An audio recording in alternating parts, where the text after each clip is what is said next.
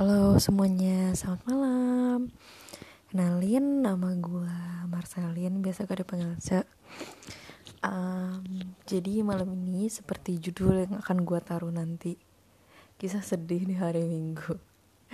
Actually, uh, I made this based on my experience Di mana gue punya satu kendala Yakni gue susah banget untuk ngendalin emosi gue um, beberapa hari terakhir beberapa hari nggak beberapa hari sih. Beberapa bulan terakhir ini gue merasa kayak mood gue tuh bener-bener up and down banget. Nggak jelas rasanya kayak kayak lu naik roller coaster aja gitu. Kalau lu naik roller coaster tuh lu kayak nggak bisa menduga. Mungkin dari jauh lu bisa lihat ya. Oh di titik segini nih gue bakal naik titik segini gue bakal turun titik segini gue naik lagi di sini gue bakal turun jauh banget gitu.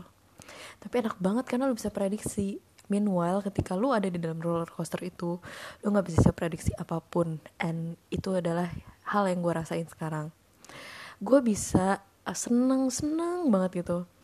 Di satu sisi tiba-tiba gue kayak kok gue jadi benci sama orang? Gue jadi sebel sama orang? Yang menurut orang lain tuh kayak sebab gue sebel tuh receh gitu loh tapi menurut gue kayak uh, I have a meaningful reason why gue sebel sama orang itu di saat yang sama gitu loh. Nah kadang hmm, apa yang gue rasain ketika gue di bawah itu bener-bener kayak lu naik roller coaster dari atas tinggi banget terus lu jatuh banget ke bawah yang rasanya sakit banget. Ya hampir sama lah kayak kalau lo lagi muji orang terus lu sarkasin udah tinggi orang terus jatuhin gitu banget gitu. Hmm, nah begitu gue lagi ada di stase di mana gue sedih banget itu rasanya gue sampai bisa kayak ih gue pengen banget nangis. Kayak ada sesuatu yang berat dalam dada gue yang gue selalu kayak gue pengen meluapkan. Ini gue ngerasa kayak gue udah sedih banget. Gue kecewa uh, meskipun uh, kadang-kadang kekecewaan gue itu tidak beralasan tapi mostly gue tuh kecewa dengan satu alasan yang pasti. Uh, cuma mungkin buat orang-orang normal ini receh ya atau mungkin gue yang gak normal gue juga gak tahu sih. Tapi kadang-kadang gue merasa kayak uh, apa hal sekecil itu yang orang lakukan buat gue tuh kayak nyakitin banget itu ya mungkin ada kaitannya dengan luka masa lalu gue tapi gue juga nggak tahu itu bagian yang mana dan gue juga nggak mau membahas lagi soal itu gitu loh. Karena menurut gue kayak mungkin masa lalu itu terlalu menyakitkan. Jadi gue mencoba untuk menjalani apa yang ada saat ini. Dan menurut gue uh, ya udah yang orang bikin saat ini yang kecil-kecil itu tuh yang nyakitin gue jadi besar gitu. Tapi untuk saat itu aja. Dan gue tuh bukan tipikal orang yang kayak hmm, susah banget maafin orang atau susah banget untuk berhenti marah sama orang. Gue cuma bisa marah at least paling lama tuh sehari. Habis itu udah selesai. Nah um, ketika gue di saat yang sedih-sedih itu gue tuh kayak pengen banget untuk menangis. Pengen banget buat nangis gitu loh. Dan gue kadang-kadang pengen banget cerita sama orang kayak ini loh gue tuh punya masalah ini gue tuh punya masalah ini gue tuh punya masalah ini. Gue tuh habis disakitin sama dia gue tuh habis diginin sama yang lain ya lah lah lah lah kayak gitu. Tapi uh, pride gue itu mengatakan bahwa lu jangan cerita sama orang deh karena uh, kalau lu cerita lu tuh akan malu. Kehidupan lu tuh tidak sebagus itu dibandingkan mereka. Nah menurut gue ini ada disadvantage of technology nowadays di mana gue di saat-saat seperti itu sangat benci sama nama sosial media. Begitu gue lagi sedih gue merasa hidup gue buruk.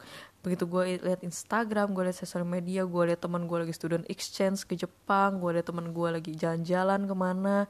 Terus gue langsung kayak looking back to myself ah anjir.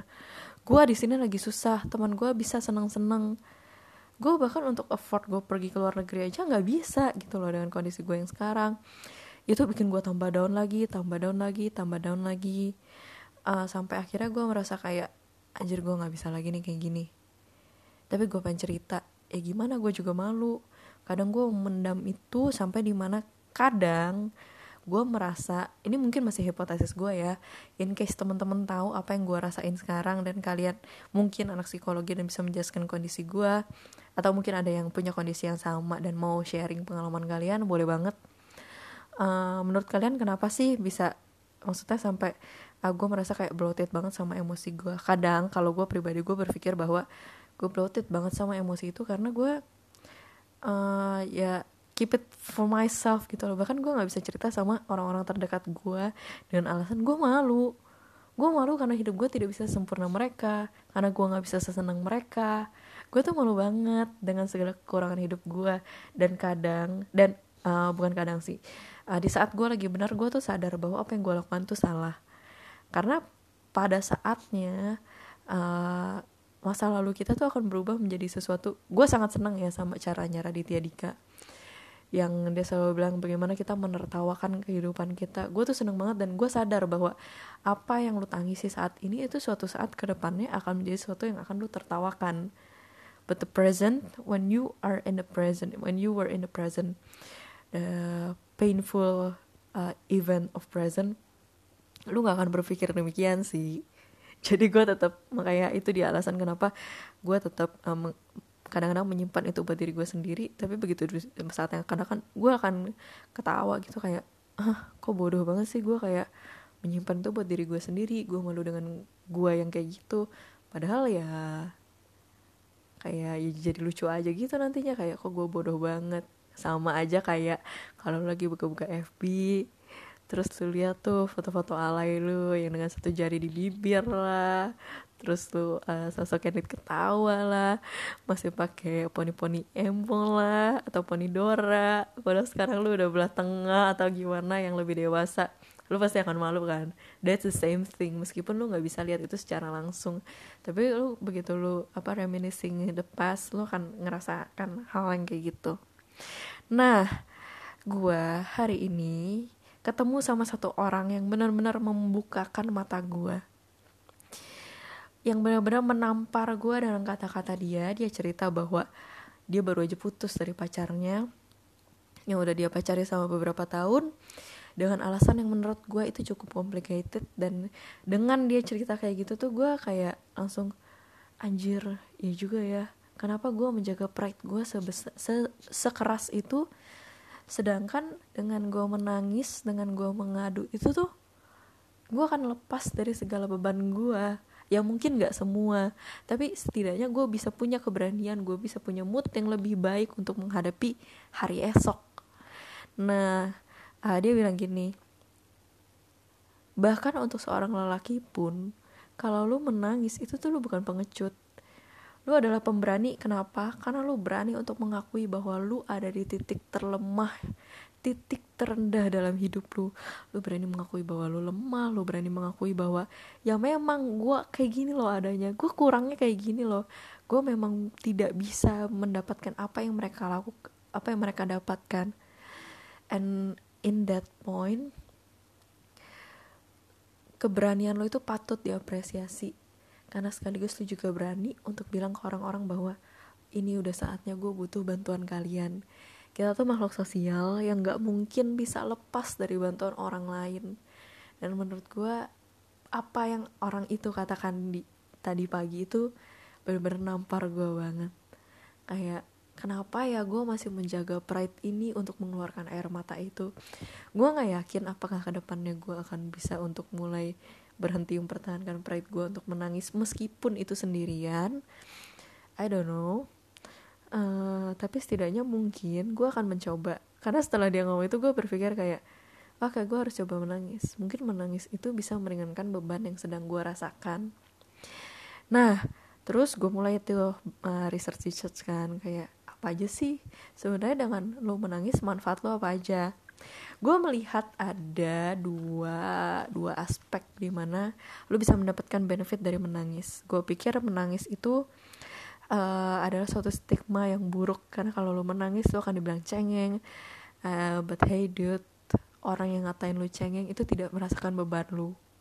Lu yang merasakan beban lu sendiri. Dan mungkin menangis ini adalah cara sa salah satu cara buat gua dan juga lu untuk bisa keluar dari perasaan terburuk kita oke? Okay? nih gue bacain ya. Yang pertama menurut Stephen Sideroff dia dari uh, dia adalah seorang clinical psychologist at UCLA dia bilang bahwa cry is a process of opening into yourself. Jadi kayak bisa menjadi satu portal di mana lu tuh berusaha untuk membuka diri lu sendiri dengan menangis. Dan dengan menangis uh, lu bisa rilis bisa melepaskan stres yang ada sehingga lu bisa dibilang uh, mempertahankan maintain your uh, mental health. Nah terus tanpa kita sadari sebenarnya dalam stres yang kita alami itu Stres tuh bisa membuat otot-otot lu tuh menegang dan juga tensinya tuh meningkat Nah gue baru tau banget nih ternyata kalau kita nangis itu ada para uh, nervous system saraf parasimpatetik yang teraktivasi. Sehingga uh, apa namanya stase di mana tubuh kita lebih stabil itu tercipta dengan kerjanya si saraf parasimpatetik ini. Terus gue kayak wow oke okay, mungkin ini alasan kenapa gue pernah sih nangis di saat gue berat banget rasanya dan emang itu kayak lega banget gitu loh cuma gue gak ngerti kenapa tetap pride gue menguasai oke okay? terus gue baru sadar sekarang gue baru sadar dari titik ini banget tadi pas gue research gue nggak nggak ya, itu alasan kenapa ketika lu nangis lu akan merasa lebih lega Nah terus dari uh, tempat yang lain, dari uh, web yang lain, gue juga menemukan bahwa kalau lo nangis itu tuh bisa mengimprove mood lo sendiri. Uh, terutama ketika lo lagi apa namanya terisak, nah menangis yang terisak gitu, itu kan uh, ketika lo menangis yang terisak gitu, itu kayak lo secara cepat itu menarik nafas uh, mengambil udara-udara yang lebih segar dan lebih sejuk yang terregulasi dalam tubuh lu dan udara yang lebih lebih dingin, lebih sejuk, lebih segar itu akan menurunkan temperatur dari otak sehingga uh, mood akan menjadi lebih baik, lu bisa berpikir lebih baik. Nah, kemudian seperti yang udah gue katakan tadi, apa yang orang uh, yang orang yang tadi siang gue temui itu katakan dia bilang bahwa um, menangis itu berarti lu berani untuk mengungkapkan ke orang lain kalau saat ini lu butuh bantuan well that's true from the research. It's said that um, cry is a sign for other that you need support. Jadi uh, menangis ini adalah tanda untuk orang lain bahwa lu tuh butuh dukungan di saat ini. Nah, gue tuh paling sebel ya. Salah satu alasan kenapa gue tuh kadang-kadang malas untuk menangis adalah karena ketika gue menangis gue akan malu karena stigma yang berkembang di masyarakat seperti yang tadi gue bilang.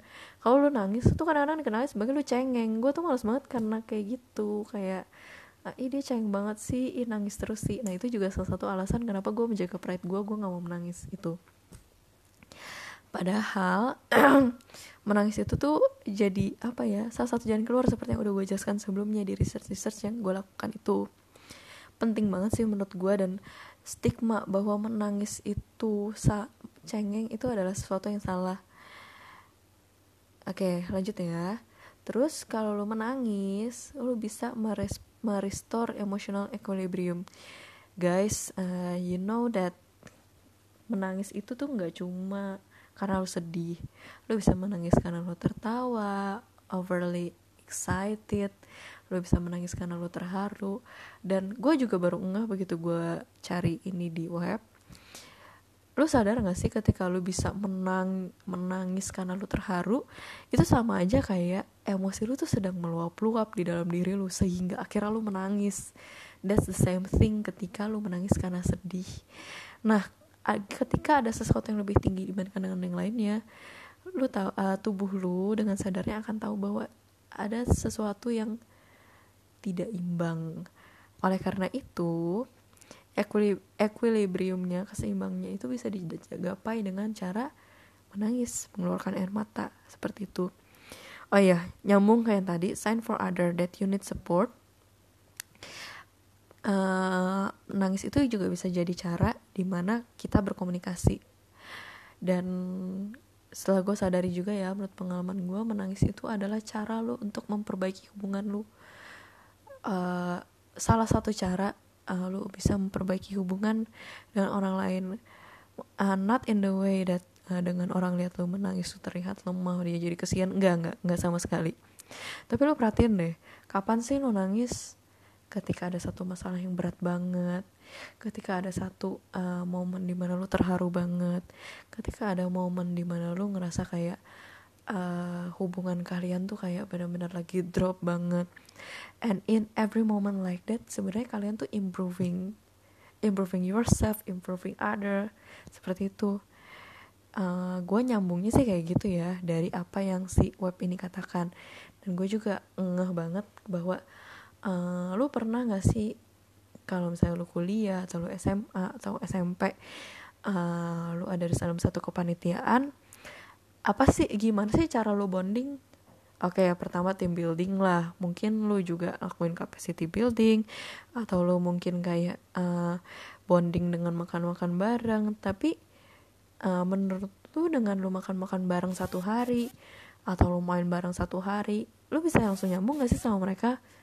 Enggak kan? Enggak senyambung kalau lu pernah nangis sama mereka jujur Gue pernah ngalamin di mana gue dalam satu kepanitiaan Dan uh, gue secara terjerumus nggak terjerumus juga sih kayak di saat itu gue lagi aktif-aktifnya dalam kepanitiaan di kampus. Terus gue ngerasa oh gue pengen deh jadi panitia inti which is yang isinya adalah ketua sekretaris bendahara wakil. Nah gue tuh ada di posisi sekretaris di mana menurut gue pekerjaan terberat itu adanya di sekretaris dan juga di ketua ya bendahara oke okay lah di akhir-akhir. Tapi sekretaris ini cukup berat.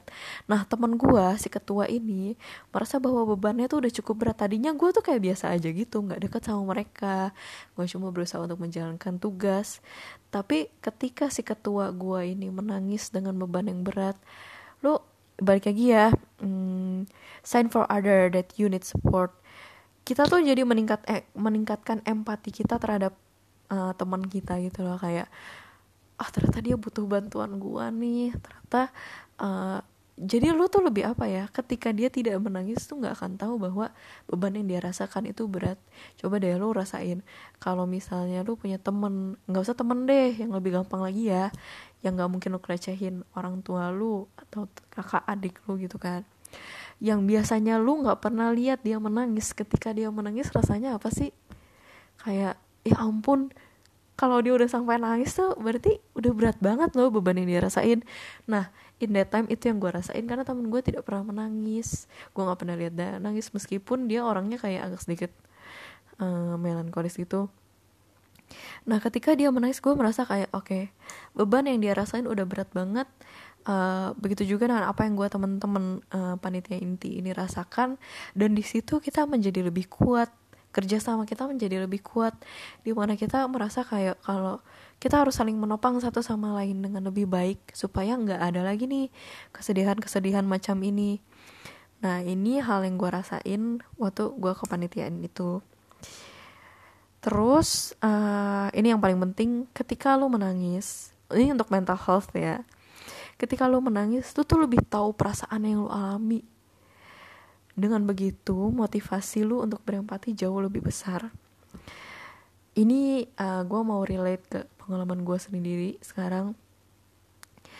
Sebelum gue memutuskan untuk menangis kemarin, atau dua hari yang lalu gue juga udah lupa, karena gue juga gak terlalu mau mengingat. Uh, itu gue kayak, oke, okay, gue ada beban. Udah gue cuma kayak gitu doang. Tapi itu mungkin satu hari gue pikir oke okay, gue ada beban. Hari kedua oke okay, gue ada beban. Hari ketiga oke okay, beban gue bertambah. Hari keempat oke okay, beban gue bertambah lagi. Di mana satu dua tiga empat lima dan seterusnya akhirnya semuanya terakumulasi menjadi satu beban yang berat dan gue nggak tahu apa rasa apa perasaan gue lu pernah gak sih kayak gitu? Kayak saking beratnya beban lu, lu tuh nggak tahu um, perasaan lu tuh apa gitu loh. Kayak oke okay, gue tahu beban gue berat. Tapi apa sih yang gue rasain? Kadang ketika beban lu berat secara uh, apa ya kalau di gue tuh bilangnya secara kronis ya jadi berkepanjangan lu tuh sampai nggak sadar kalau lu tuh sedang sedih atau lu sedang kayak uh, apa ya ham atau lu sedang bingung atau lu sedang apa. Nah perasaan-perasaan negatif itu dengan hilangnya perasaan negatif dan positif itu justru yang mengisi gue adalah suatu kehampaan. Di mana gue jadi rindu uh, untuk apa ya menggali lebih dalam perasaan gue tuh sebenarnya sekarang gimana sih? Dengan beban yang gue hadapi ini gue sedih apa gimana sih? Karena ketika lo menghadapi hidup lo dan kehampaan tuh rasanya nggak enak banget. Lebih baik lo bisa punya perasaan terhadap apa yang sedang lo jalani jujur karena dengan begitu roller coaster lo tuh akan seperti apa ya kayak ada rasanya ada ada feelnya. Sedangkan ketika lu hampa itu kayak lu bener-bener kosong. Kadang gue merasa bahwa energi gue habis duluan dengan kehampaan itu. Energi gue habis duluan untuk mau mencari tahu apa sih perasaan gue apa sih respon gue sebenarnya dengan yang gue hadapi sekarang? Kayak gitu nah begitu gue menangis sekitar 1 sampai dua hari yang lalu itu gue baru tahu kayak sebenarnya gue sedih selama ini. Sebenarnya kehampaan yang gue alami itu seharusnya menjadi suatu kesedihan. Yang tidak uh, yang sayangnya kesedihan itu tuh tidak pernah gue coba gali. Kesedihan itu tidak pernah gue coba hadapi. Yang gue selalu menutupi diri gue untuk tahu bahwa ya udah mending lu tutupi deh kesedihan lu. Lu coba jalani terus jalani terus jalani terus. Tapi you know in in that way gue hanya menyiksa diri gue sendiri. Gue menyiksa diri gue sendiri dan memaksa diri gue untuk menutup mata. Maksudnya misal gini deh kalau lu punya mata ini ya tapi mata lu tuh selalu latih untuk tertutup. Nggak enak kan kayak apa ya apa gunanya lu punya mata tapi lu nggak pakai buat melihat. Sama sama dengan perasaan lu. Apa gunanya lu punya perasaan tapi lu nggak menggunakannya untuk merasa? Ketika lu menghadapi sesuatu yang kronis seperti itu tuh rasanya nggak enak. Dan ketika gue bisa merasakan kesedihan itu balik lagi dengan apa yang orang yang gue temui tadi siang katakan di situ gue benar-benar bisa mengakui bahwa oke okay, gue di titik terendah gue gue di titik terendah gue gue butuh bantuan. Nah sebelum itu gue ngomong-ngomong sama sama orang lain baik lagi karena gue malu. Dan setelah gue menangis gue merasa oke okay, gue butuh cerita. Nah, um, jadi gini, gue memang punya masalah dengan negative thinking, gue punya masalah dengan anxiety, dan dulu gue punya temen bukan bukan tapi ini pengalamannya bukan cuma dari gue ya jadi gue juga punya pengalaman dari teman gue yang suka cerita juga tentang ini ke gue. Uh, ternyata tuh apa yang kita rasain apa yang kita alami itu sama. Misalnya gini gue punya temen nih. Di saat itu dia lagi di titik terendah dia. Nah terus dia cerita ke gue kan. Berhubung gue adalah orang yang pernah merasakan anxiety juga. Gue orang yang pernah merasakan di titik terendah juga diperlakukan dengan tidak adil orang oleh orang lain. Jadi sampai dengan saat ini gue selalu membuka diri gue untuk mendengar cerita orang. Kenapa? Karena gue selalu beranggapan bahwa dengan lu mendengar itu orang akan menjadi lebih tenang. Dalam kesulitan yang dia hadapi dia akan mendapatkan support dari kita dan dia bisa menjadi lebih kuat untuk menghadapi masalahnya sampai di akhir.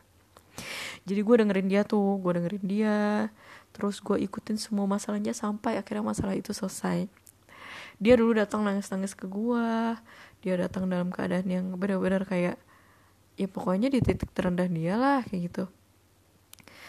Terus ketika gue yang berada di posisi dia giliran nih kan gue datanglah ke dia gue cerita ke dia tentang negatif thinking gue tentang anxiety gue guys goal gue tuh cuma satu gue cuma pengen didengar gue nggak pengen orang lain menanggapi apa pun. Gue nggak pengen orang lain kasih saran buat gue ya pokoknya gue cuma pengen didengar aja. Gue pengen kalian tahu bahwa gue tuh punya masalah dengan negatif thinking gue gue punya masalah dengan anxiety gue dan gue mau kalian tuh merangkul gue dengan kedua tangan kalian. Gue pengen kalian menenangkan gue yaudah itu aja. Bahkan ketika lu cuma diem dan lu sebenarnya nggak mendengar itu gue senang karena setidaknya gue bisa meluapkan apa yang gue rasain dengan bercerita gitu loh. Meskipun lu nggak mau mendengar gue dan lu setelah gue cerita lu akan merangkul gue gue udah sangat bersyukur guys dengan dengan apa yang kalian lakukan. Nah tapi orang itu malah biasanya kayak gini aduh lu kenapa sih pikiran lu negatif terus? Udah gue nggak bisa temenan sama lu. Uh, gue malah jadi ikutan negatif ntar jujur gue digituin bukan cuma satu kali bro. Satu dua kali lebih bahkan. Itu pernah. Dan yang gue sayangkan lagi adalah perlakuan yang gue dapatkan itu bukan cuma ke gue seorang tapi ke teman-teman gue yang lain juga yang menghadapi masalah yang sama-sama gue di situ gue miris gue sedih. Kayak setertutup setertutup itukah kita manusia gue nggak bilang kalian ya karena mungkin gue juga pernah kayak gitu. Setertutup itukah pikiran kita sebagai manusia? Di situ gue sadar bahwa oke okay, mental health uh, adalah tetap menjadi suatu isu di antara kita. Karena ya gitu respon kita masih kayak gitu geng. Masih aja yang kayak mau menghindari orang lain masih aja yang mm, nggak mm, mau temenan ketika orang lain ada di titik terendah. Padahal di titik terendah itu orang cuma butuh support dari orang lain. Gue sedih sih. Gue masih kecewa. Bukan karena orang lain ya. Gue kecewa sama diri gue sendiri. Kenapa? Gue merasa gagal. Karena apa yang gue lakukan paham yang gue terapkan itu cuma gue yang berlaku. Gue belum bisa untuk menyebarluaskan paham yang gue pakai ke orang lain satu goals gue gue pengen orang lain terutama hmm, orang-orang di Indonesia di tempat di mana gue sangat uh, mencintai uh, tanah air gue sendiri gue pengen kita bisa improve mental health kita. Satu sama lain dengan cara apa? Mendengarkan. Nah, yang gue sedih lagi adalah kadang yang merespon seperti itu adalah orang tua kita gitu loh. Gue gak ngerti apakah memang kesempurnaan itu suatu tuntutan dari orang tua. Uh, seakan-akan seperti satu piagam yang bisa mereka dapatkan, gue gak ngerti. Tapi kadang menjadi suatu kesulitan untuk bisa menghadapi kelemahan yang anak kita punya. Gue gak bilang ini orang tua gue ya.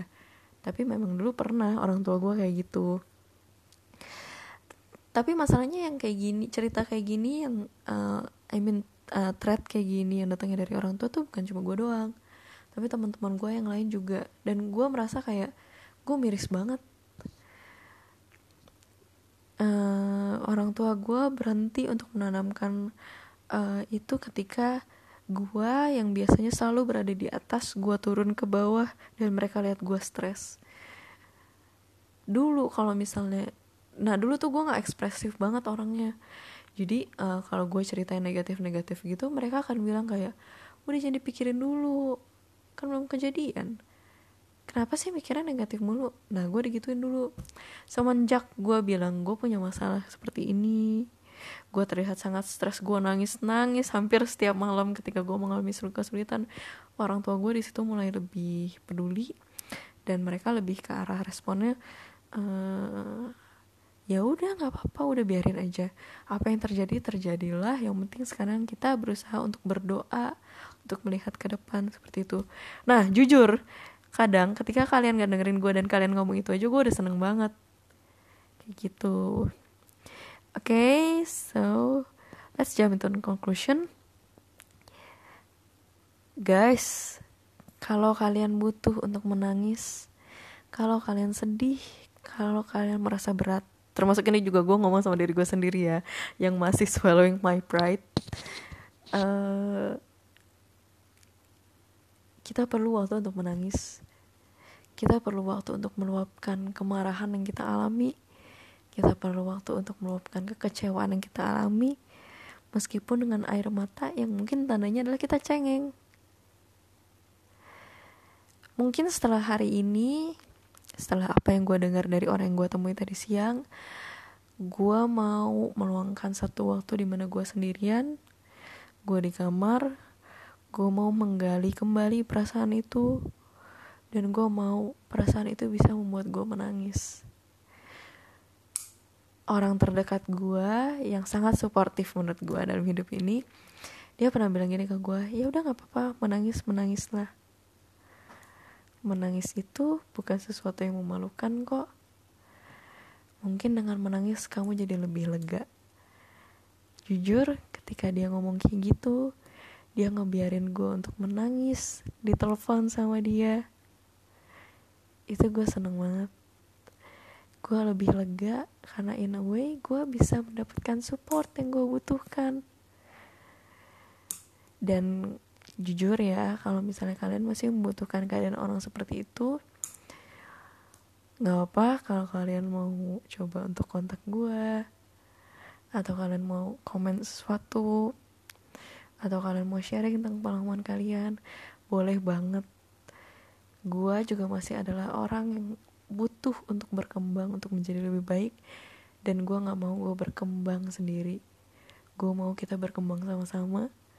Gue mau kita membangun diri kita bareng-bareng. Gue mau kita bisa memahami satu sama lain dan bisa mengurangi mental health problem yang mungkin menghantui kita anak-anak muda ini. Oke okay, that's all for today. Dengan begini gue mau mengakhiri kisah sedih di malam minggu gue gue mau coba nangis dulu. Bye